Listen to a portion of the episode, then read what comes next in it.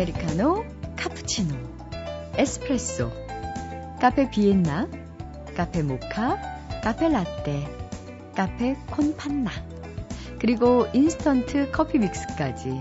참 커피 종류 많죠? 그 중에서도 유행가 가사에 등장하면서 친숙해진 커피가 있습니다. 바로 카라멜 마끼아또인데요. 여기서 마끼아또는 이탈리아 말로 점을 찍어 강조하다 이런 뜻이라고 하네요. 아침 저녁으로 좀 찬바람이 불어서 그런가요? 요즘은 아침부터 커피향이 그리울 때가 있습니다.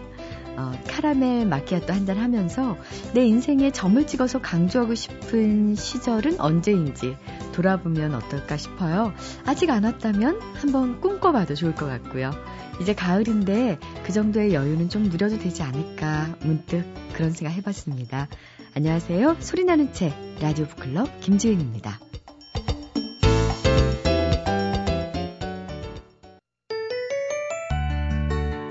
오늘 나를 사로잡은 책의 주인공은 대학원에서 영화 뮤지컬 학과를 전공하고 있는 김구슬 씨인데요. 이 과에 처음 지원할 때 구슬 씨 부모님은 반대가 심했다 그래요. 그래도 자신의 고집대로 입학을 하긴 했는데 영 마음이 편치 않아서 부모님께 뭔가 보여드려야겠다는 생각에 공부 열심히 해서 장학금도 받았고요. 어, 단 한 시간도 허투루 쓰지 않았다고 합니다. 그래서일까요? 그런 치열한 시간들을 보내면서 지쳐있을 때 구슬 씨를 위로해준 책 한 권이 있었다고 합니다. 과연 어떤 책일지 직접 들어볼게요. 두근두근 내 인생이라고 김애란 씨의 첫 장편 소설이거든요. 열일곱 살에 부모가 된 가족이 나오는데요. 그 사람들의 아들이 나와요. 아름이라는 아이가 있는데 이제 극중에서 열일곱 살인데 희귀병에 걸려 있어요. 팔십 대 노인의 모습을 갖고 있는 거예요. 그래서 그 가족의 이야기를 다루고 있는 소설이고 나름의 성장담 같은 것도 담겨있고 이게 되게 어려운 내용을 다루고 있잖아요. 팔십 세 몸을 갖고 있는 어린아이라는 게 그런 병을 가진 사람이 많은 것도 아니고 그래서 되게 슬픈데 그런데도 불구하고 이 여기 소설 속에 있는 주인공은 밝고 살아가는 거에 대해서 되게 설레어하는 그런 게 딱 보이는 거예요. 그래서 희망적인 느낌이 있어요. 그래서 읽는 동안 웃기도 되게 많이 웃고요. 그러면서 또 이제 많이 눈물 지을 수 있는 그런 책이었던 것 같아요. 네, 두근두근 내 인생 추천해 주셨네요. 우리 김혜란 작가는 저희 북카페에서도 바로 이 책 때문에 모셨었죠. 이렇게 구슬 씨 소개로 다시 만나니까 더 반갑습니다. 두근두근 내 인생. 구슬 양이 소개해 줬듯이 열일곱 살이라는 어린 나이에 아이를 낳은 부모와 어린 나이지만 모든 것이 너무 빨리 늙어가는 조로증의 아들이 겪는 인생을 다룬 소설인데요. 우리 구슬 씨는 이 소설에서 나이는 어리지만 마음은 이미 커버린 주인공 아름이와 어린 나이의 아버지가 된 여전히 철이 없는 이 아름이의 아빠가 나누는 대화가 인상적이었다고 합니다. 한번 들어볼까요? 아빠, 어? 지금 슬퍼요? 음. 나 때문에 그래요? 음. 제가 뭘 해드리면 좋을까요? 네가 뭘 해야 좋을지 나도 모르지만 네가 하지 말아야 할 것은 좀 알지. 그게 뭔데요? 미안해하지 않는 거야. 왜요? 사람이 누군가를 위해 슬퍼할 수 있다는 건 흔치 않은 일이니까. 네가 나의 슬픔이라 기쁘다 나는. 그러니까 너는 자라서 꼭 누군가의 슬픔이 되렴.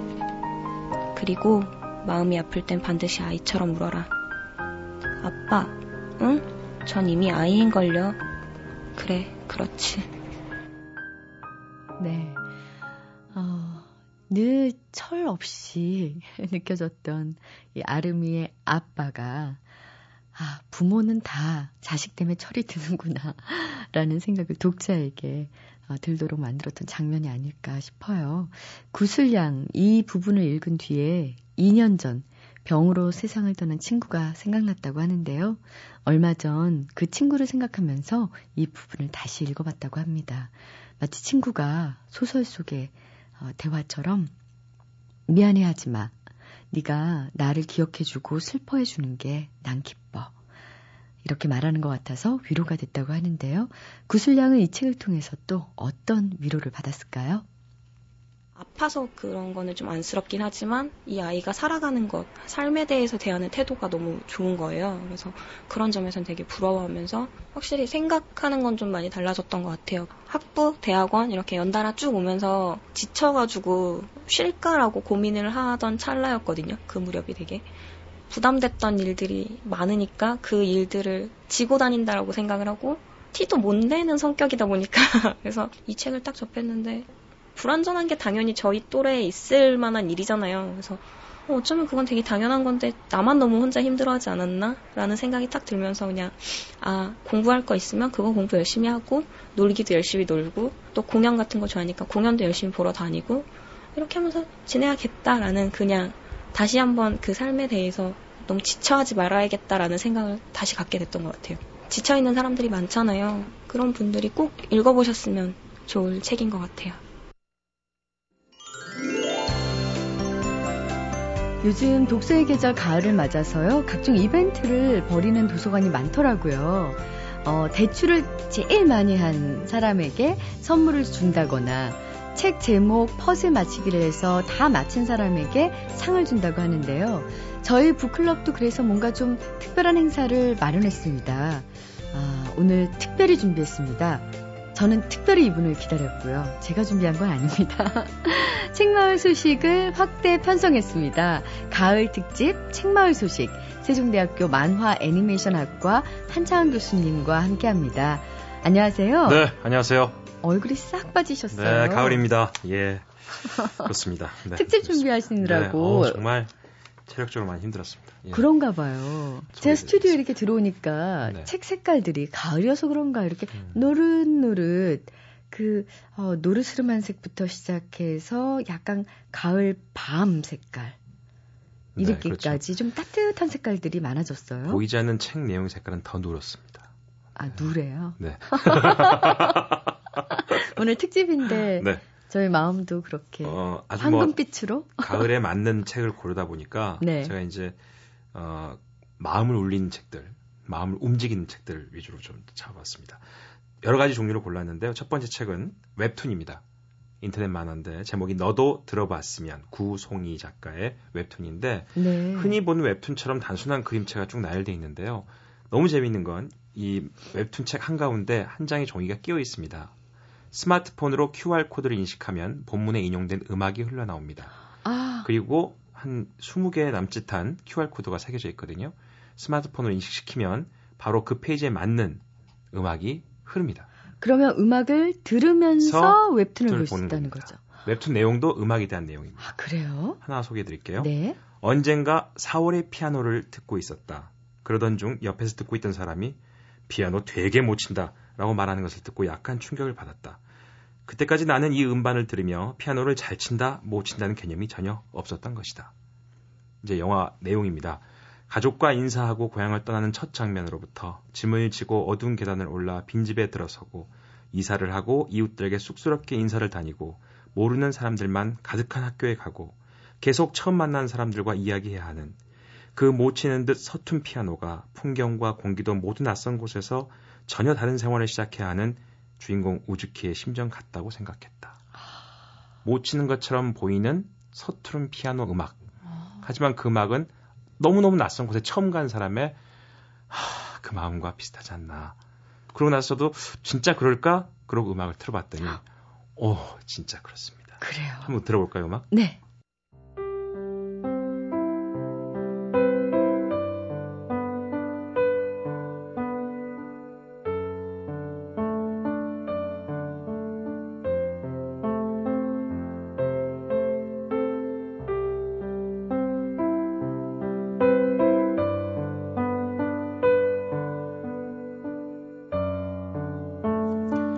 시작은 다른 사람은 모르지만 나만은 마음속으로만이라도 낯설게 느끼고 서툴기도 하고 어색하기도 하고 조심스럽고 모르는 것투성이고 순간순간 덜컹하기도 하고 그래서 주눅든 일도 많은 그런 것이 아니던가. 그런 시작과 시작의 시작에 대한 이야기에 딱 맞는 음악이라고만 생각했다. 자, 이렇게 네. 자기 자신이 그 음악을 들었을 때 느낌과 함께 만화가 쭉 인터넷 만화가 흐르고요. 그 큐알코드를 딱 대보시면 이런 음악이 흐릅니다. 어, 특히 사월 이야기는 영화 그렇습니다. 바로도 네, 많은 사랑을 일본 받았었는데요. 예. 네, 사월 이야기 중에 나온 오에스티 사월의 피아노 곡이었습니다. 네, 저는 그 사월 이야기를 보면서도 계속 낯선 사람과 만나야 되고 음. 낯선 공부를 해야 되고 낯선 이웃과 만나야 그렇죠. 되고 이런 상황을 지금 이 주인공이 피아노 소리가 뭐 잘 연주된 건지 안 그런지 판단을 안 했던 것처럼 네. 저도 그게 그렇게 힘든 일인지 생각을 못 했었거든요. 음. 근데 우리는 인생에 한 번쯤은 다 그런 맞죠. 시기를 지났는데 네. 아, 저는 이 부분을 읽으면서 제 초등학교 때 서울에 있다가 지방으로 전학을 갔어요. 초등학교 때. 처음 간 초등학교 교실에서 육십 명이 넘는 저를 이상한 눈으로 바라보는 친구들 사이에 서 있을 때 그때 기분이 트라우마처럼 지금 남아있습니다. 그 앞에 서서 자기소개할 때 과연 이 소개를 하면 몇 명이나 내 이름을 기억해 줄까? 아. 그 마음부터 시작해서 이게 그때는 시골이었거든요. 서울에서 네. 내려갔으니까. 근데 그 친구들 막 전혀 알아듣지 못한 사투리 속에서 지금은 제가 그 사투리 너무 잘 쓰고 있지만 그 마음이 어, 이 음악과 너무 똑같았어요. 그래서 아, 그러게요. 그런 그 마음이, 마음이 사람한테는 네. 있구나. 근데 듭니다. 이 어, 음악과 또 지금 교수님이 낭독해 주신 웹툰의 일부가 참 잘 어우러지고요. 네. 참 힘든 시기이긴 하지만 이런 시기는 인생에 참 몇 번 안 오는 것 같아요. 그럼요. 그래서 그렇습니다. 약간 그립다고나 할까요? 그게 추억이 되죠. 또. 그런 생각도 그렇습니다. 드네요. 네. 혹시 요즘에 이런 기분 느껴보신 적 있으세요? 아, 많죠. 여전히? 맞습니다. 어떤 모임 가서도 그럴 때가 있고요. 제일 힘들 때는 익숙한 모임에 갔는데 그런 느낌 받을 때가 있어요. 한 번씩. 가을이지 않습니까? 갑자기 안드로메다처럼 멀리 느껴질 때 사람들이. 네, 사람들이. 너무너무 익숙한 사람들도 불구하고 어느 네. 순간에 아 내가 여기 처음 온 사람 같다. 나 혼자 이방인인 것 같다. 아. 이런 생각을 느낄 때가 있습니다. 저는 매주 그래요. 교수님 뵐 때마다. 아. 늘 새로운 모임. 한 곡만 더 소개할까요? 그러면 네, 네. 네, 한 곡만 더 빨리 소개하겠습니다. 아, 이렇게 시작합니다. 갑자기 추워진 어느 날 밤 아홉 시가 넘어서 버스를 기다리고 있었다. 아, 버스가 천천히 와도 좋겠어. 문득 이전에도 아주 추운 겨울날에 이렇게 한 대의 피아노로 연주한 음악들을 듣곤 했던 것이 생각났다. 키스 자렛의 피아노 독주 음반들을 이것저것 들었다. 음악에는 이런 세계들도 있구나. 지금 음악이 흐르는데요. 교수님, 네. 브라보. 네. 제가 굉장히 좋아하는 곡입니다. 그런데 이 작가가 너무 흥, 재밌는 거는요. 예. 매일 밤 아르바이트를 끝내고 먼 길을 혼자 버스를 타고 집으로 돌아오는 동안 창밖 풍경을 멍하게 구경하는 것을 좋아했다. 특히 남산 터널을 빠져나올 즈음에 바로 이 쾰른 콘서트의 가장 아름다운 트랙인 파트 이 C가 시작되면 아. 더할 나위 없이 좋았다. 그래서 가만히 듣다가도 터널 마지막 즈음에 이르면 그 곡으로 마구마구 엠피쓰리를 넘어가기도 했다. 터널을 빠져나오자마자 보이는 검은 밤하늘, 멀리 반짝이는 빌딩의 불빛, 길을 따라 늘어선 가로등과 자동차 후미등, 언덕길을 따라 점점이 불박힌 낮은 집들, 모든 것이 선명하게 보이는 차가운 겨울 공기, 날아내리는 듯한 피아노 소리에 맞춰 고가도로를 타고 풍경 속으로 버스가 달려가면 주변의 모든 것들이 사라지고 넓은 곳을 가로질러 걸어가고 있는 내가 보이곤 했다. 어, 교수님, 이... 키스 자렛의 네. 쾰른 콘서트를 들으면서 네. 지금 웹툰을 소개받으니까요. 그냥 웹툰만 읽는 거랑은 느낌이 굉장히 다른데요. 그렇죠. 네, 특히 목소리가 참 가을에 잘 맞아요. 어울리네요. 네. 책 제목을 다시 한번 알려주시고 네. 참 흥미로운 책입니다. 너도 들어봤으면 구송이 작가의 웹툰이었습니다. 네. 그리고 스마트폰으로 큐알코드를 인식하면 본문에 인용된 음악이 흘러나오게 돼 있거든요. 음악 들으면서 여유 있게 책을 읽을 수 있어서 참 좋을 것 같습니다. 네. 너도 들어봤으면. 오늘 책마을 소식 특집 이 시간에 첫 번째로 소개해드린 책이었습니다. 잠깐만요. 엠비씨 라디오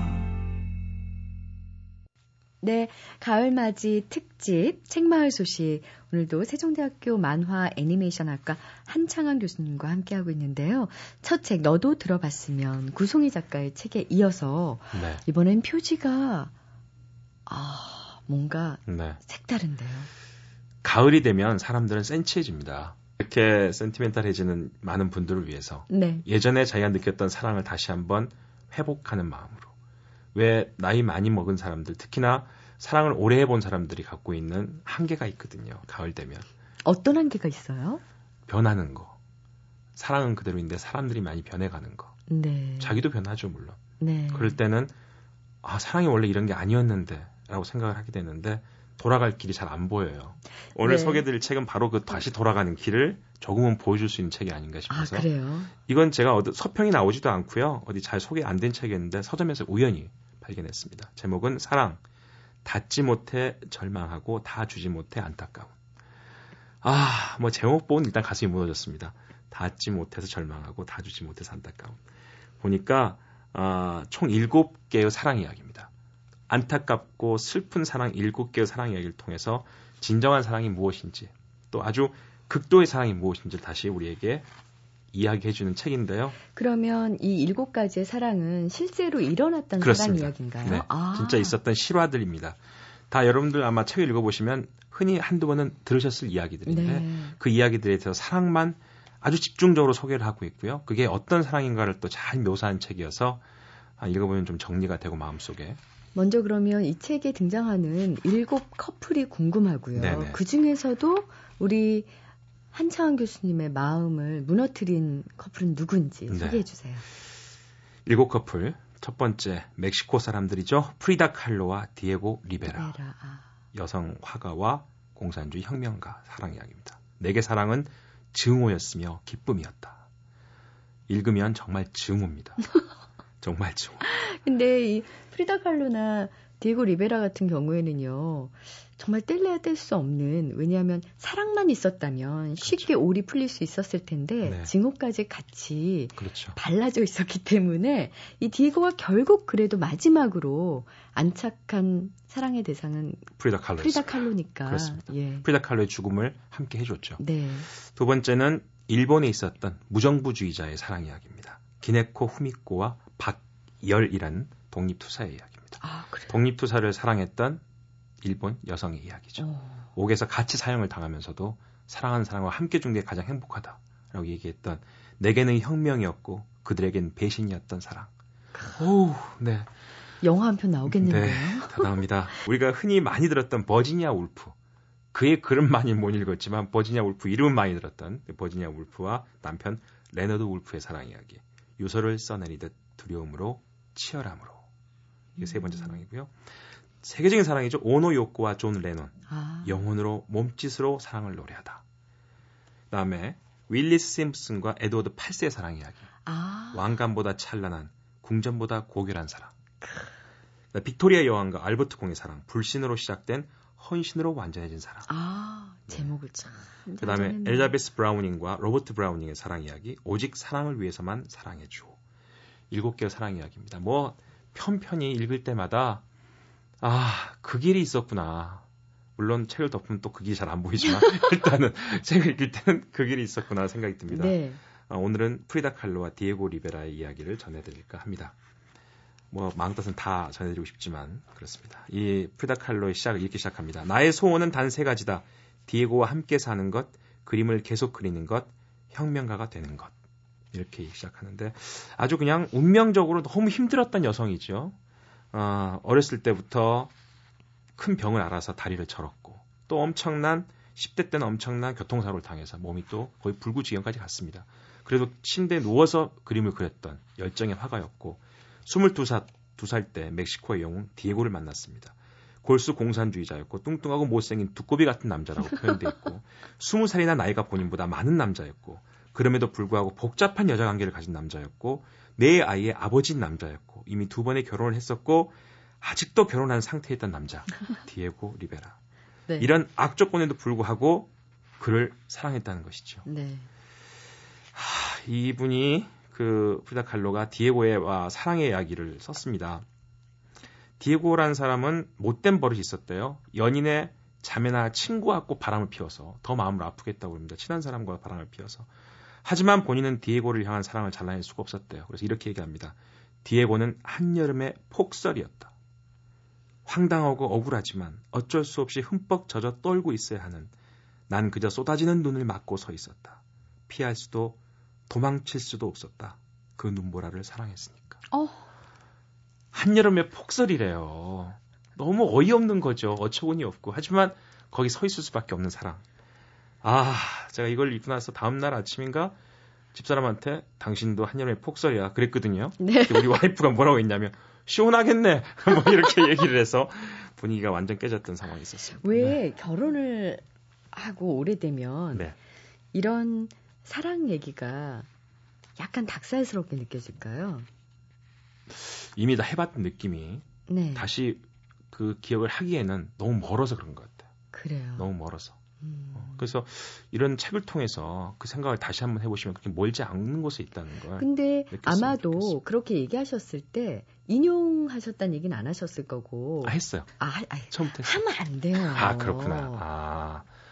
그러니까 누가 했던 아, 얘기를 제가 여자들은 듣고 싶지 않단 말이에요. 제가 그냥 당신은 한여름의 폭설 같아 뭐 이렇게 시작해야 되는 얘기였군요. 지금 이렇게 연구 같은 얼굴 안 하시고 그냥 담담하게 음. 정말 살아보니 음. 당신은 내게 한여름의 폭설이었어. 했으면 좋았을 걸. 또 디에고랑 네, 프리다 칼로 얘기 막 하시다가 그 다음에 얘기를 했죠. 그러면 안 되죠. 아, 그렇구나. 특별한 너만을 위한 네. 말. 아. 이런 걸 듣고 싶어. 여자들은 귀로 사랑하거든요. 네. 그 말씀 자주 하십니다, 저한테. 네. 네, 여자는 귀로 사랑한다. 남자는? 눈으로 사랑하죠. 네.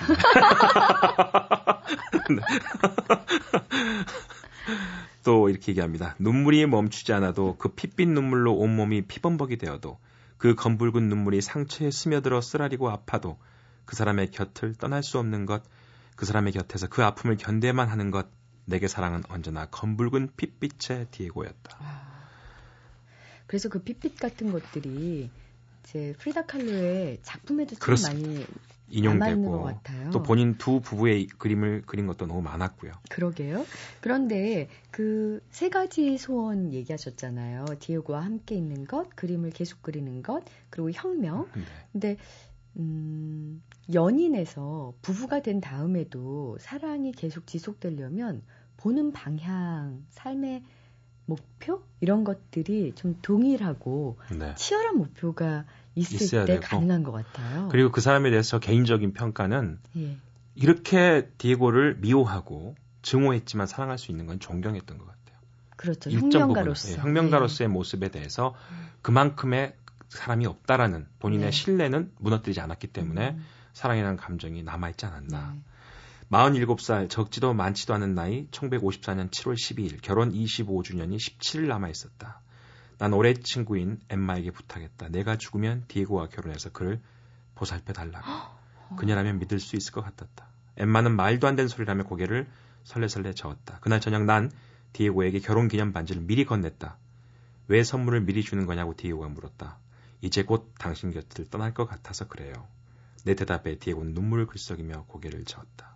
하지만 난 웃으며 고개를 끄덕였다. 마지막으로 디에고에게 부탁했다. 죽어서도 누워있고 싶지 않으니 화장을 해달라고. 나의 마지막 일기. 이 외출이 행복하기를. 그리고 다시 돌아오지 않기를. 이렇게 마무리됩니다. 네. 자, 이 책의 제목을 다시 한번 알려주시겠어요? 사랑, 다, 닿지 못해 절망하고 다 주지 못해 안타까운.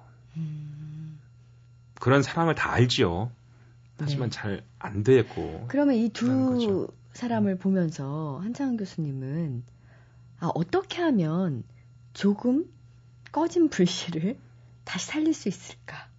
누가, 꺼졌, 누가 꺼졌다고 그랬나요? 불씨가? 아니 아까 네. 방송하기 전에는 네. 다 꺼진 불씨 얘기하셔가지고 죄송합니다. 네, 그래서 불꽃이 예, 지금 좀 타고는 있지만 화력이 네. 조금 아, 예.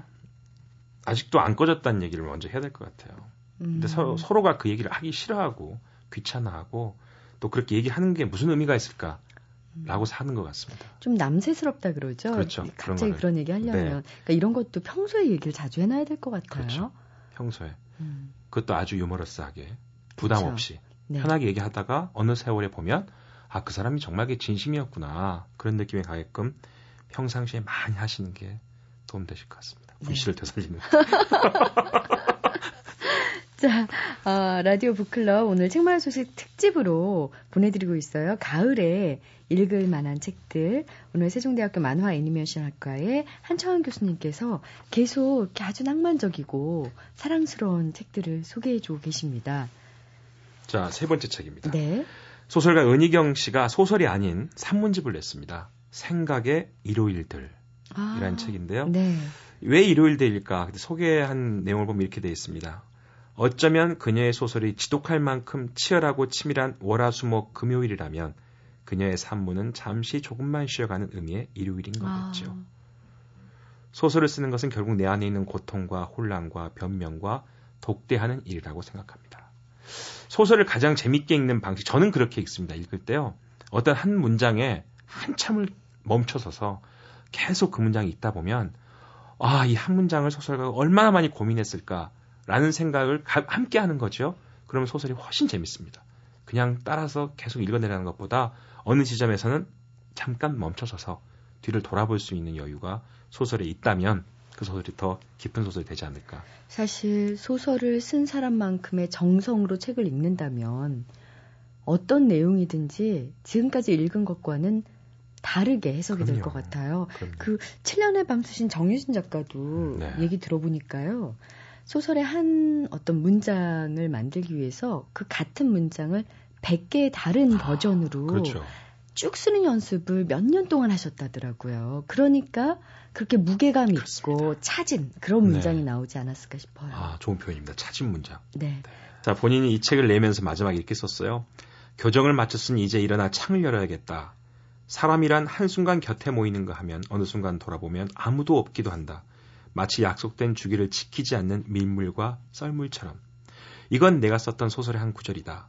초여름 초록의 무심과 무상을 넘어 지금은 나를 향해 어떤 물줄기가 흘러오고 있을까? 주기는 지키지 않았지만 밀물이어도 좋겠다. 제가 그 옆에 썼어요. 눈물 난다. 조금 썼습니다. 네, 은희경 선생님이 소설집이 아닌 산문집. 산문집 생각의 일요일들을 내셨고 지금 그 책을 소개해주고 계시는 거죠? 재미있는 제목입니다. 잘생긴 남자들에게 부탁하고 싶은 것. 그건 읽지 마세요. 그럼. 이런 제목입니다. 근데 이렇게 써 있습니다. 어느 추운 날 자주 가는 작은 찻집이 있어요. 테이크아웃 커피를 기다리며 서 있는데 구석자리에서 책을 읽던 청년이 무심히 고개를 들어 나를 봐요. 앗! 내 타입. 뜨거운 종이잔을 한 손에 들고 한 모금씩 마시며 골목을 걷는데 입에서 계속 입김이 후, 후. 잘생긴 남자들한테 부탁하건대 어렵지 않다면 누구에게든 가끔 눈길을 던져주세요. 음, 도움이 된답니다. 하하하. 바빠지겠습니다. 제가 그래서. 한 번씩 눈을 들어서 주위를 둘러봐주라는 부탁을 또 하셨습니다. 네. 근데 어, 남자들은 어때요? 만약에 네? 반대로. 네. 이렇게 차를 마시다가 네. 정말 아, 내 타입인 여성이 있어요. 네. 근데 그 여성이 지금 은희경 선생님이 잘생긴 남자들에게 부탁한 것처럼 어, 여성이 나에게도 호감 어린 눈빛으로 음. 고개를 끄덕이거나 눈인사를 한다. 그건 좀 아닌 것 같아요. 아, 그건 아니에요? 예, 여성은 그냥 보던 데를 계속 보고 있었으면 좋겠어요. 아, 역시. 예, 예. 그게 여성... 이건 제 타입이 있어서 그런지 모르겠지만 네. 저를 보고 그냥 계속 웃어준다면 그건 더 부담스러울 것 같고요. 그냥 제가 좋아했던 그 각도의 표정대로 네. 그 자리에 그대로 있어줬으면 좋겠어요. 지금 만약에 네. 총각이라면 그래도요. 아 그래도요? 그래도, 네, 그래도요. 그래서 제가 말을 걸어서 그 말을 건 이유 때문에 고개를 돌릴 수 있으면 좋겠어요. 네. 돌리기 힘들겠네요. 시간도 많이 걸리겠고요. 네. 네. 아, 참. 다음. 수많은 내용. 예술이 사랑에 대해 말해왔지요. 본인이 소설을 쓰는 과정을 한번 편하게 다시 되새김질 하신 것 같아요. 소설을 이렇게 썼대요.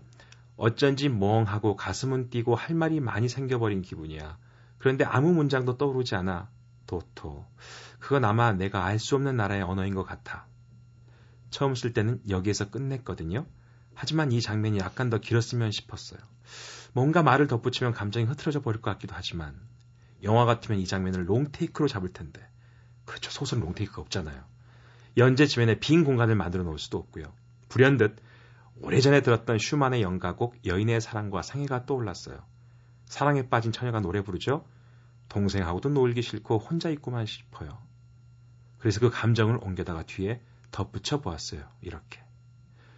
그러니 그냥 이렇게 혼자 앉아서 눈앞에 떠오르는 얼굴을 오래오래 생각하고 싶어. 아무리 오래라도 실증 나지 않을 것 같아. 아, 이렇게 쓰시고 나서 수많은 예술이 사랑에 대해 말해왔지요. 그렇게나 많은데 나도 거기 한계를 보태면서 드는 생각. 문학이란 인간과 세상을 보는 관점을 보태주는 것이고 인간은 복잡한 존재이기 때문에 그를 이해하기 위해서는 관점이란 많을수록 좋겠지요. 이렇게 얘기를 하십니다. 굉장히 공감 가는 그렇죠. 장면입니다. 네.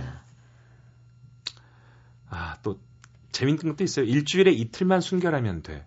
뭐 이런 주제가 있습니다. 네. 사람들이 오해하고 있다. 소설가는 행복할 때 소설을 잘 쓴다. 절대 그렇지 않다는 거죠. 아. 지난주에는 좀 자주 놀러 나갔어요. 아니 연재하는데 이렇게 마셔도 돼? 호방하게 대답했죠.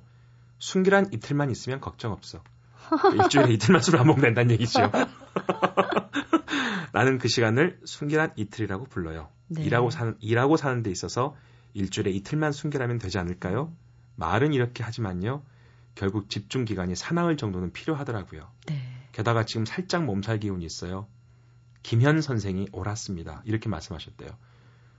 술이라는 친구 너무 정직해서 반드시 준 만큼 돌려받는다니까요. 또 제 소설 속 주인공은 이렇게 말하잖아요. 시간이란 절대로 균일하지 않다. 덧붙이자면 위 문장에서 정확한 단어는 균일이 아니라 균질이겠죠. 그런데 평범한 열일곱 살 남자 주인공은 이 단어를 알 것 같지 않았거든요. 고민 끝에 나의 선택은 정확성보다는 실감을 택했습니다. 아... 과연 일물 일어설까지도 넘어선 작가적 유연성으로 독자들이 보아줄까요? 또 이런 고민을 하십니다. 아... 균질이 맞는데 그래도 나는 균일로 가겠다. 이 단어 하나를 고르기 위해서 얼마나 많은 고민을, 고민을 작가들이 하겠어요. 그런 걸 생각해보면 소설은 우리가 여러 번 읽어봐야 되지 않겠나. 한 가지만 더 소개해드리겠습니다. 네. 그 개념 나에게는 성립 안 돼 라는 제목인데요. 소설을 왜 쓰냐는 질문에 이런 식으로 대답해왔대요. 일 번 내가 누군지 알고나 살아야겠다는 생각에, 이 번 내 삶의 상투성에 넌더리가 나서 혹은 내가 하고 싶은 일을 하면서 살려고. 그 다음 말은 속으로만 중얼 거렸다. 삼 번 신문 광고를 보고, 사 번 친구의 권유로. 이렇게 얘기됩니다. 삼 번, 사 번이 아니듯 일 번, 이 번 역시 정답은 아니었는지 모른다. 비슷한 시기에 나는 왜 소설을 쓰는가라는 신문 칼럼 이런 구절도 썼었죠. 연애 편지를 쓰다가 들키면 소설이라고 우기려고. 아하, 참. 되게 편하게 본인은 아주 쉬면서 쓴 글인데 이것도 재밌습니다. 그러네요. 예. 예. 은희경 씨의 산문집 생각의 일요일들이었습니다. 어, 저는 은희경 선생님 소설도 굉장히 좋아하는데 이렇게 또 산문집에서 조금 네. 편안하게 접근하면서 그 선생님의 번뜩이는 재치를 네. 가까이서 볼 수 있어서 참 좋네요. 책도 굉장히 어, 쉬는 일요일 같은 느낌으로 디자인 됐고요. 안에 군데군데 아름다운 사진도 있습니다. 은희경 산문집 생각의 일요일들. 이 가을 특집 외에 겨울 특집도 또 준비하고 계시죠? 전 항상 준비되어 있습니다. 아, 그래요? 네, 겨울 봄, 특집도. 여름, 가을, 겨울. 늦가을 특집도 있고요. 네, 가을을 좀 오래 타셔서. 네, 늦가을, 초겨울 특집 다 있습니다. 네, 네. 최근에 읽은 책 중에서요. 어, 아, 이 책은 우리 독자들과 꼭 나누고 싶다. 이런 책이 있으세요?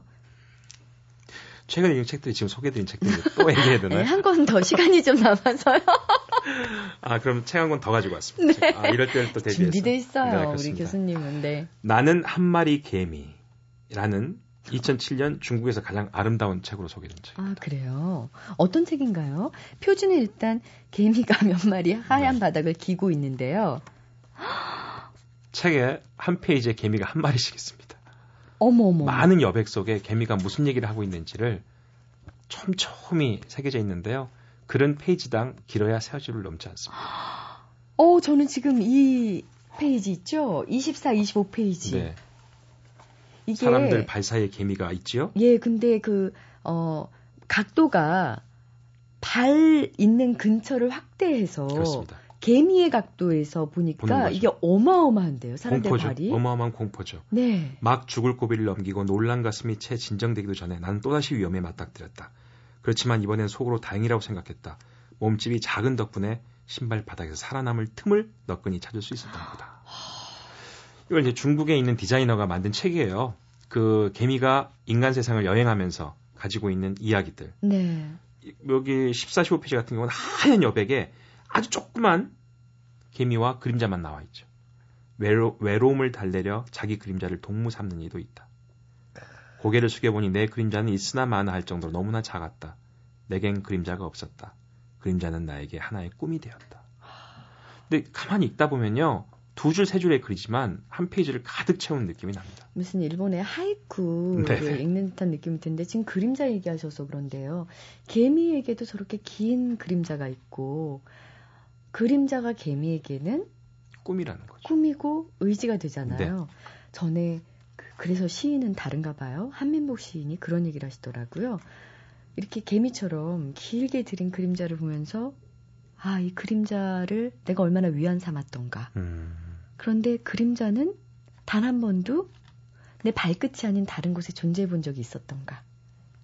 하, 참 그분은... 나를 의지한 적이 네. 있었던가. 이렇게 얘기를 하시는데 이 책을 보면서 그런 느낌이 들어요. 그러니까 시인의 관점이 다르듯이 이 개미라는 어떤 상징으로 대표되는 시각, 완전히 인간과는 다른 시각을 보여주는 책이라서 참 흥미로운데요. 네, 이 책 표지에 써 있습니다. 여기 개미들 먼지 취급하듯이 아무렇게나 훅 불어버리지 마세요. 처음엔 저도 이 책을 보고서요. 표지에 뭐 묻은 줄 알고 손을 이렇게 쓸었어요. 근데 이게 개미인 거예요. 한 게.